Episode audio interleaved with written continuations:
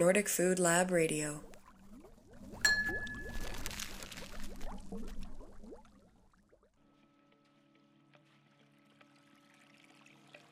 So, Yeah, so. what do you want to talk about?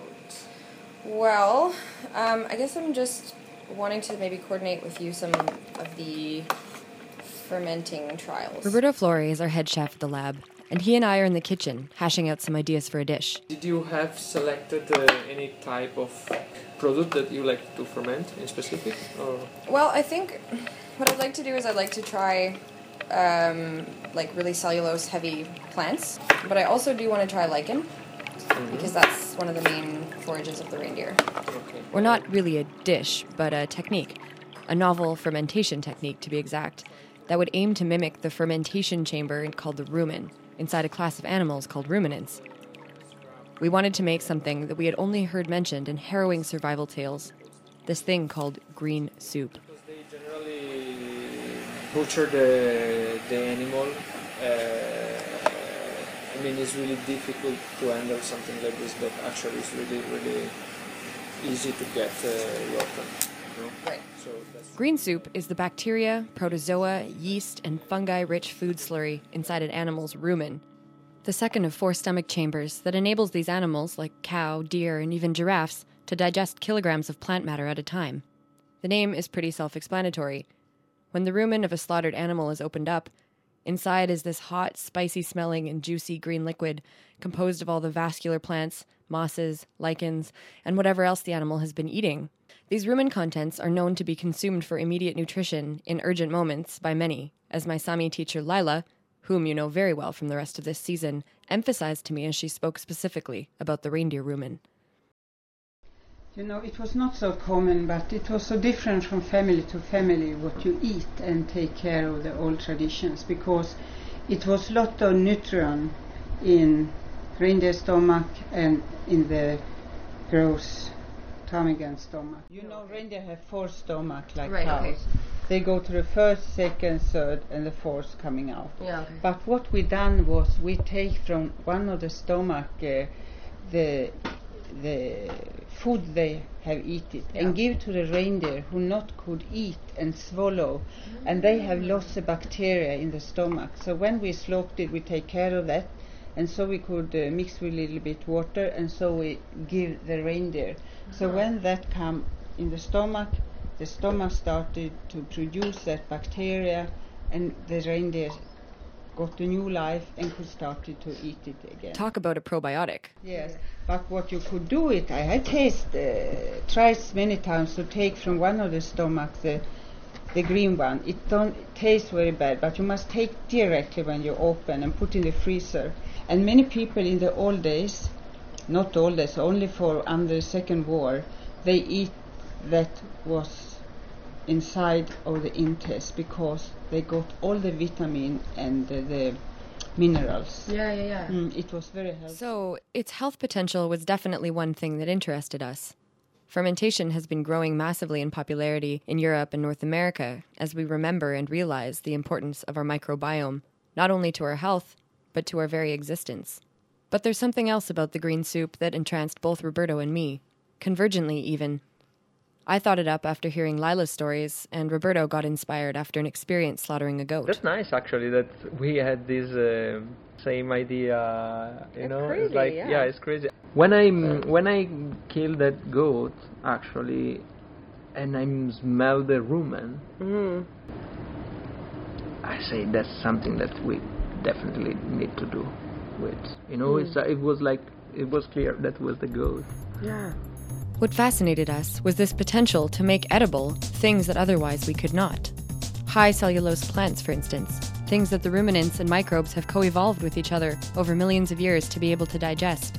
For me, the wonder of the four chambered stomach is rooted in the microbiome of the rumen and how it transforms the huge amount of biomass indigestible to humans into milk, meat, blood, and bone. Okay, so the cow is introduced to some feed stuff. This is Nynne Capion. She is an associate professor of veterinary medicine in the Department of Large Animal Sciences at the University of Copenhagen. I visited her to find out the finer details behind this remarkable transformation. She used cows as an example, but said that the rumen mechanism is nearly the exact same among all ruminants. She chews it once, and it goes down into uh, the first uh, stomach here, and um, and from uh, from there she has to chew it a couple of times until it the particles are so small that they can flow into the big fermentation chamber that's in the rumen.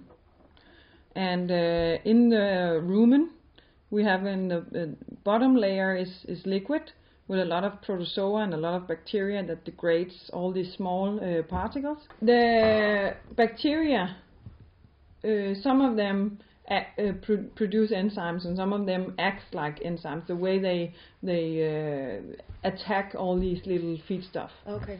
So they all have different. You know, there's a group that degrades the carbohydrates, and a group that degrades the uh, the lipids and uh, the fat, and there's a group that uh, attacks the proteins. Okay. So that's the main, you know, and uh, some of them do both. Uh, and uh, they also produce these volatile fatty acids. They produce the methane, and they produce uh, carbon dioxide, and they produce uh, some kind of uh, nitric oxide also. So the environment in here is, is unfriendly to most bacteria, but uh, but of course the bacteria that uh, survives in here are the ones that do the job the best. So the rumen contracts frequently, mixing up this slurry of microbes and fermenting feedstuff so that all of the protozoa, bacteria, fungi, and yeast have a chance to get fed, all the while breaking the matter down into absorbable foodstuff for the cow itself. and uh, and from there the ingesta flows into the uh, abomasum that's similar to to our stomach. It has the acids and it has all these other ways uh, enzymes to degrade the rest. It is no hyperbole to say that rumen fermentation has deeply shaped human civilizations, and the idea to try to collaborate more directly with this process was exciting. But we first wanted to understand how the rumen contents had been used as a food by people with Uh, close to relationships to the ruminants.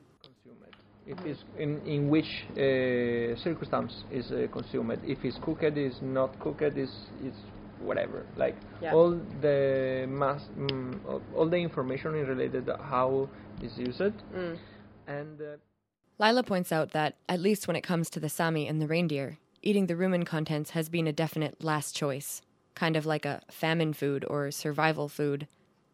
So, is this what Roberto and I were trying to replicate? A survival food? What even is a survival food? I admit, in retrospect, I didn't even have a good sense of why I was using this as a category. what actually make a food survival in sense of what's different than just food at this mm-hmm. point? You know mm-hmm. we see survival because for us is the idea of eating something that we can eat only if we don't have anything to eat. So it's like a kind of we can choose to eat that food because we need to survive no? right. but the uh, last yeah but to so many culture that food could be also just food you know and this is a kind of really different uh, point of view Was the green soup a food, plain and simple, albeit one that is eaten only in the most urgent circumstances? Or was it something categorically different? I did some research to see what literature I could find on green soup, or some version of it, being used regularly in a food tradition, but came up with little more than references to it as a last minute reindeer herding and caribou hunting food. The only other person we could find, besides Lila, who had actually eaten the stuff personally, was our hunter friend Jesper Schutte. Now a jovial middle aged man with silver hair, Jesper experienced the soup when he was a burly 20 year old hunting student with a great mustache. He had been invited to Denmark's first big hunting trade show of sorts, and part of it was a competition for hunters, where they had to go down this line and answer trivia questions and shoot some targets. And I was a professional hunter student, so, so of course I could answer every question. So I won this competition. So after he wins, this guy comes up to him who turned out to be from a hunting guide company. Uh, well, he came to me and he asked me, I need two men for Greenland. And uh, we're leaving in three weeks, and you're supposed to be there in two weeks for hunting, and you are supposed to help our hunters with getting the game. Well, I've never been to Greenland before, I tell you. But uh, what's the condition? Well, you're free of charge. It, it doesn't cost you anything. We pay everything for you. Everything. Okay, he told me. This sounded like a pretty good deal to young Jesper, so he agreed, and they set off to Greenland in early September. Around the 10th day of the expedition, he was leading one of the customers and a couple other hunters on an overnight trip into the bush, looking for big game, but they ran into a problem. Jesper has what he calls a stomach compass. I, I can feel wherever I am. From, I always know where I am. So they were not lost in this remote bush, as you might expect, but they did run out of food, waking up in the morning famished from their long hike and with only a few pieces of rye bread to last them the day. And I told him, well, we have to shoot a hare or something to eat uh, on the way because we need some food. Uh, and uh, we took off and, and uh, went along to uh, towards uh, the The intention was to find something small to eat first, but both luckily and unluckily, opportunity struck. Suddenly there were three bucks, reindeer buck, just standing in front of us, uh, 50, 100 meters from us. My customer shot uh, one big buck, and the other ran away. And uh, I was not supposed to shoot because uh, they are the paying guests, so so they're supposed to shoot. So Jesper immediately pulled out his knife and started field dressing the reindeer for his customer. Took uh, half an hour or something. It was butchered up, like you saw here in the photo. And by the time he was finished, he and his team were even hungrier and faced a 20 kilometer walk back to the main camp, where they needed to head immediately so the meat wouldn't spoil. Now there was no time to hunt a rabbit, skin it, and cook it. But then he remembered something he had heard from other Danish hunters about one of the classic, fast Greenlandic survival foods. And then I remembered how the Greenlandic does when they need food out there. They're eating uh, the stomach soup, the green soup in the stomach, and that's from the the mosses uh, the reindeer eats, and and uh, it's very healthy and very what to call it uh, a lot of vitamins, uh, mints in it, and, and so on. So so So he cuts out the rumen and, well, I eat it. Took it up in my hand like that and like that, straight out of the organ. Amazing. Still hot. Still hot. Uh, a bit bitter. Uh, not tasting bad. I guess if I had had a couple of spoonfuls of sugar, it would have uh, helped me a lot to swallow. But, but I had to. I had to. he also ate some of the tenderloin, raw and warm. That was really tasty. That oh well, it, it, it was really tasty. Feeling replenished, they set off back toward the camp with the antlers and the meat, 52 kilos in total. I was that tired, so I just slipped out the meat, and then I took two glasses of whiskey, and I fell asleep straight. I was that tired. and So, Well, actually, it was. Uh, I asked him if he had an upset stomach later, and he said no. It is said that hunger makes the best sauce. But maybe hunger does more than that.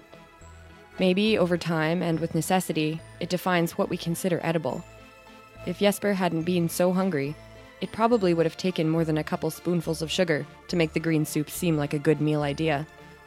But in that moment, needing sustenance, he enjoyed it and was nourished. So, is it simply need that defines survival food?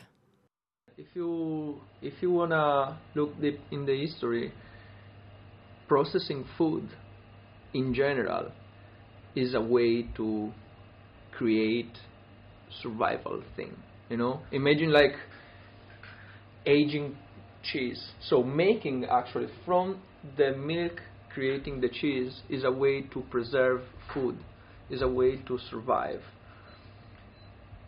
and Absolutely. and that is is something that is related to the evolution of and like related to the evolution of and, and the history of the humanity and the survival food actually is not easy Yeah, no oh, yeah. survival food is not something that i mean you are dying and you need to grab something you know survival food is something that is extremely related with skills and capacity and uh, showing uh, how much um, the man uh, have developed is uh, like the, the skills to survive or like be able to be part a specific uh, um, uh, like ecosystem, and that's that's a kind of really beautiful uh, part of the history of like survival food.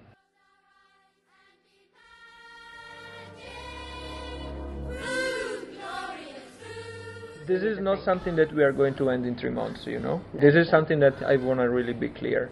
This is something that is a kind of really interesting project, uh, but is not a project that will be closed in three months. Next is a question. Rich gentlemen have his voice in digestion.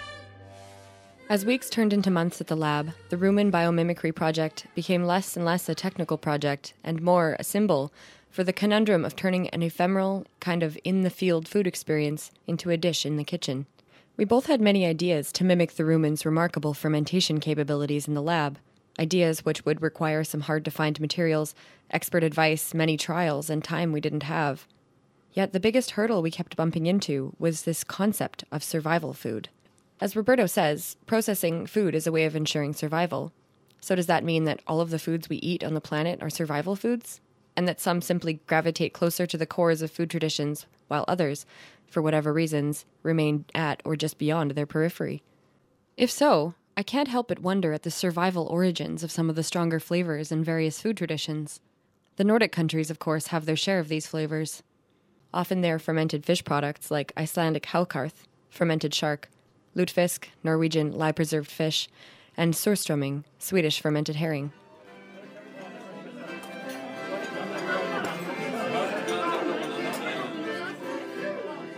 This is the sound of a surströmming's skiva, one of the many ways Swedes celebrate Midsummer's Day around June 21st. The skiva typically happens in northern Sweden, where the preserved fish has its geographic roots. And the Norrlanders celebrate the stinky fish with much pomp and circumstance, and schnapps. I found myself at one while I was in Saltoluokta staying with Lila, and it seemed imperative that I experience this deeply loved, and to me, vile smelling food. In the long hall at the Salto Saltoluokta tourist station, bulging tins of the fish were burst by waiters, releasing wafts of rotten eggs, rancid butter, and pungent nostril filling ammonia into the room. I did manage to eat some, but no amount of the requisite thin bread, red onion, and creme fraiche could mask the taste. This got me wondering how does an entire geographic area of people cherish this strong flavor at the core of their food tradition? Well, I was very happy to keep it to my periphery. Perhaps it has something to do with repetition, accepting the flavor because it's what you have, eating it repeatedly, adapting to it, and then not being able to live without it, and perhaps even engaging in developing these now desired qualities further. When I had spoken to Lila about the reindeer rumens, she mentioned another food made from the stuff inside of animal organs, this time of the crops and perhaps even intestines of rock ptarmigans. The way she talked about it, about preparing it, eating it, and serving it to her guests, made it clear that this might be a food that had gravitated closer to the center of Lila's food tradition. And I also take from the intest of the birds and especially ptarmigans, and I mix it together with the uh, creme fraiche, and so you use it for um, when I make something nice. Uh, dishes. And uh, people say oh it tastes very nice. What is that? But i never told what it was. When they have eat it i could show it and tell it so they know. Because when you take from the uh, ptarmigans it could many times take in the autumn berries and a lot of uh, flower taste because they eat it that. And in the winter it tastes like uh, very strong birch bec- because they eat it the buds and uh, so it was different tastes I had to realize that if I wanted to turn the green soup into a food, whether an everyday one or a gastronomic product, there was much more to it than just making a tasty version of it. I would have to ask myself about the value and significance of even doing such a thing. I'm, I'm thinking, I mean, how much we can try to bring into a more ordinary diet something that is defined uh, a survival food. You don't have to pretend the people eating like reindeer so much uh, uh, moss, you know. That's not something that is is a is a completely way different way than like protecting. You know, it's like uh, because that is is a kind of really bad way to create the like reserves. You know, it's like Mm, you don't have to see people. "Ah, Okay, no, you should still eating that food. Exactly, You yeah, know, no, because no, that's I a kind of that. really Yeah. wrong approach. But uh, I think it's really important. Uh, at least recognize that that that's something is, is a kind of important uh, know-how that someone someone have to take the responsibility to keeping alive in I don't know As our landscapes of food choice and availability rapidly change, foods of the even recent past take on different meanings. As academics, chefs, and gastronomers, we walk a line between being both documenters and generators of cultural food knowledge, roles that come with certain responsibility. To explore something like green soup in a gastronomic setting is to change it, and that's fine. We do not need to fight to keep things the same. The same as what, even? But we do need to be aware of what happens when we take a food from one context and put it in another. It becomes, in some sense, a different food. The challenge is to figure out how different. This is what I think Roberto means when he says, I'm I'm a little bit worried about uh, connect uh, the concept of um, survival food to something that is weird for many of the people that maybe can uh, uh, like uh, heard about this uh, podcast. You know. Yeah. He means that food should make sense. And the green soup certainly made sense to Jesper out in the fields and to Sami herders during the Second World War. And as tempting as it is for an outsider to romanticize the context from which emerges any traditional food, perhaps we would do better to remember that whatever separates survival and culinary tradition is less a line than a Mobius strip of causality. So, what's next for the Rumen Biomimicry Project? Who knows? If you're looking to do a PhD in microbiology and want to spend a lot of time with cud chewing animals, I'd suggest you go for it. There's always more to explore.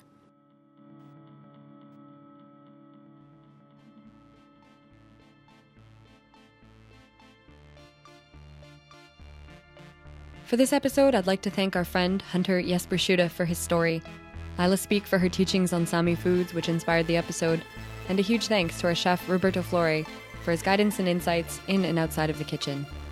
Thanks also to Nynne Capion at KU and to the wonderful Sarah Landvik, who, although she didn't end up in the piece, filled us in on the glorious process that is bacterial and fungal enzyme creation.